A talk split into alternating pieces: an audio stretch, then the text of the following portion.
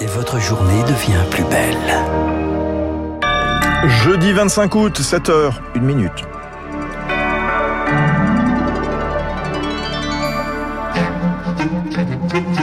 La matinale de Radio Classique avec Fabrice Lundy. Et à la une du journal de 7h sur Radio Classique que va vous présenter euh, Léa Boutin-Rivière. Officiellement, c'est une visite tournée vers l'avenir. Il s'agit aussi de discuter d'une ressource cruciale, le gaz. Le président Emmanuel Macron est en Algérie aujourd'hui. Rectorat recherche professeur au plus vite. L'Académie de Nouvelle-Aquitaine recrute par la presse. Oh, L'initiative ne plaît pas à tout le monde. Femme, chrétienne et surtout très à droite en Italie, Giorgia Meloni sera-t-elle la future première ministre dans un mois? Portrait à suivre. Radio Classique. Euh, Léa, euh, Emmanuel Macron entame donc aujourd'hui une visite en Algérie. Le président doit passer trois jours dans le pays après des années de tensions diplomatiques autour notamment de la question mémorielle. Les relations se sont améliorées. Emmanuel Macron sera donc reçu à Alger par le président Abdelmajid Tebboune. L'Élysée a annoncé un déplacement tourné vers l'avenir et l'innovation. La guerre en Ukraine et l'importance du gaz algérien seront aussi, bien sûr, évoqués. Alors comment les binationaux vivent-ils la relation entre leurs deux pays? Charles Ducrot leur a posé la question dans le nord de Paris. Comme beaucoup de franco-algériens, Myriam s'interroge sur les réelles motivations de ce déplacement. Il voit que son intérêt, vous voyez, parce que comme vis-à-vis de la Russie, il n'y a pas de gaz ni rien, alors il se retourne vers l'Algérie qui n'a même pas demandé l'esquisse. Des excuses, car la question de la guerre d'Algérie est omniprésente dans les esprits. Emmanuel Macron tient à ce travail de mémoire fragile, appelant à regarder le passé en face, mais sa remise en cause de l'existence d'une nation algérienne en 2021 a suscité l'incompréhension. Tarek, 29 ans, se revendique d'une génération où la France et l'Algérie occupent une même place dans son cœur. On n'oublie pas la main qui nous a été tendue. Les Algériens de mon âge, même mes potes, moi-même personnellement, en général, les gens ont conscience que c'est du passé. Faut, faut avancer. Moi, ça me fait mal au cœur. Emmanuel Macron devrait aussi évoquer les visas réduits de moitié pour mettre la pression sur le gouvernement algérien, jugé trop peu coopératif dans la prise en charge de ressortissants expulsés de France. Myriam attend un geste du chef de l'État. Je comprends pas. Par exemple, moi j'ai une belle-mère, elle veut venir et elle paye. Hein. À chaque fois, c'est refus, refus, refus. C'est compliqué. et C'est dommage que c'est facile à, à résoudre ces problèmes. Au-delà des relations diplomatiques entre les deux pays, tous espèrent un vrai geste de la France pour sortir l'Algérie de la crise politique qu'elle traverse depuis des décennies. Et avant ce déplacement, le chef de l'État est attendu à la Sorbonne à Paris pour participer, c'est une première, à la réunion de rentrée des recteurs dans un contexte de pénurie aiguë de professeurs. Alors justement, pour pallier cette situation, en Nouvelle-Aquitaine, le rectorat innove. Le recteur a lancé hier une campagne de recrutement via la presse régionale. L'opération court jusqu'au 10 septembre et les autorités espèrent qu'elle permettra de renflouer certains secteurs en tension. Mais l'initiative suscite de vives réactions. Stéphanie Anfray, présidente de la FCPE en Gironde, elle-même enseignante, est très en colère. Écoutez. On sort de la pandémie, on se dit ça y est, on va avoir une rentrée sereine. Eh bien non, pas du tout, parce qu'en fait, on manque de professeurs de lettres, en particulier de lettres classiques, on manque de professeurs de technologie, etc. Et on se retrouve avec des fois des élèves qui ont eu plusieurs mois euh, de trous avec la problématique, par exemple, des examens qui peuvent approcher. Et inquiet aussi parce que ces recrutements, euh, bah, au dernier moment, ça signifie aussi une formation qui va être ultra accélérée. Ça donc potentiellement des personnes qui, euh, même si euh, elles sont de bonne volonté et avec des compétences, bah, c'est un métier. Donc, euh, comme tout métier, ça, ça s'apprend et pas en dix jours. Propos recueilli par Sarah Ders.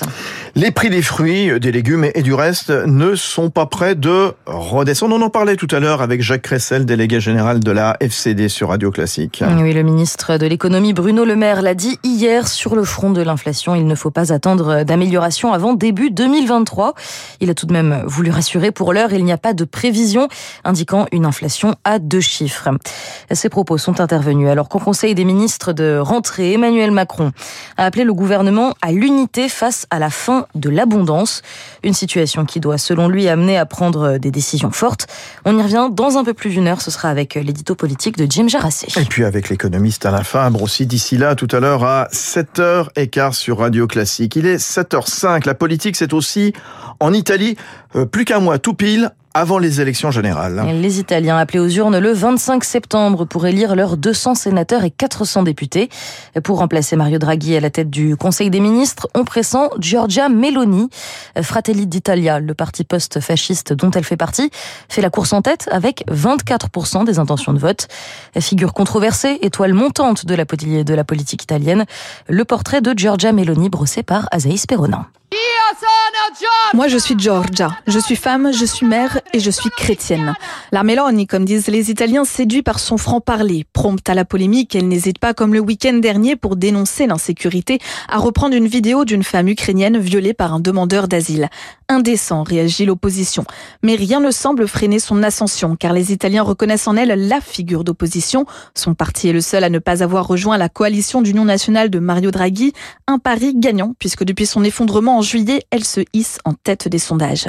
Figure de l'extrême droite italienne, elle veut fermer les frontières, renégocier les traités européens et lutter contre les lobbies LGBT. Giorgia Meloni s'est politisée très tôt, à 15 ans, au sein d'un parti néofasciste, vice-présidente de la Chambre des députés à 29 ans, puis ministre de la Jeunesse deux ans plus tard.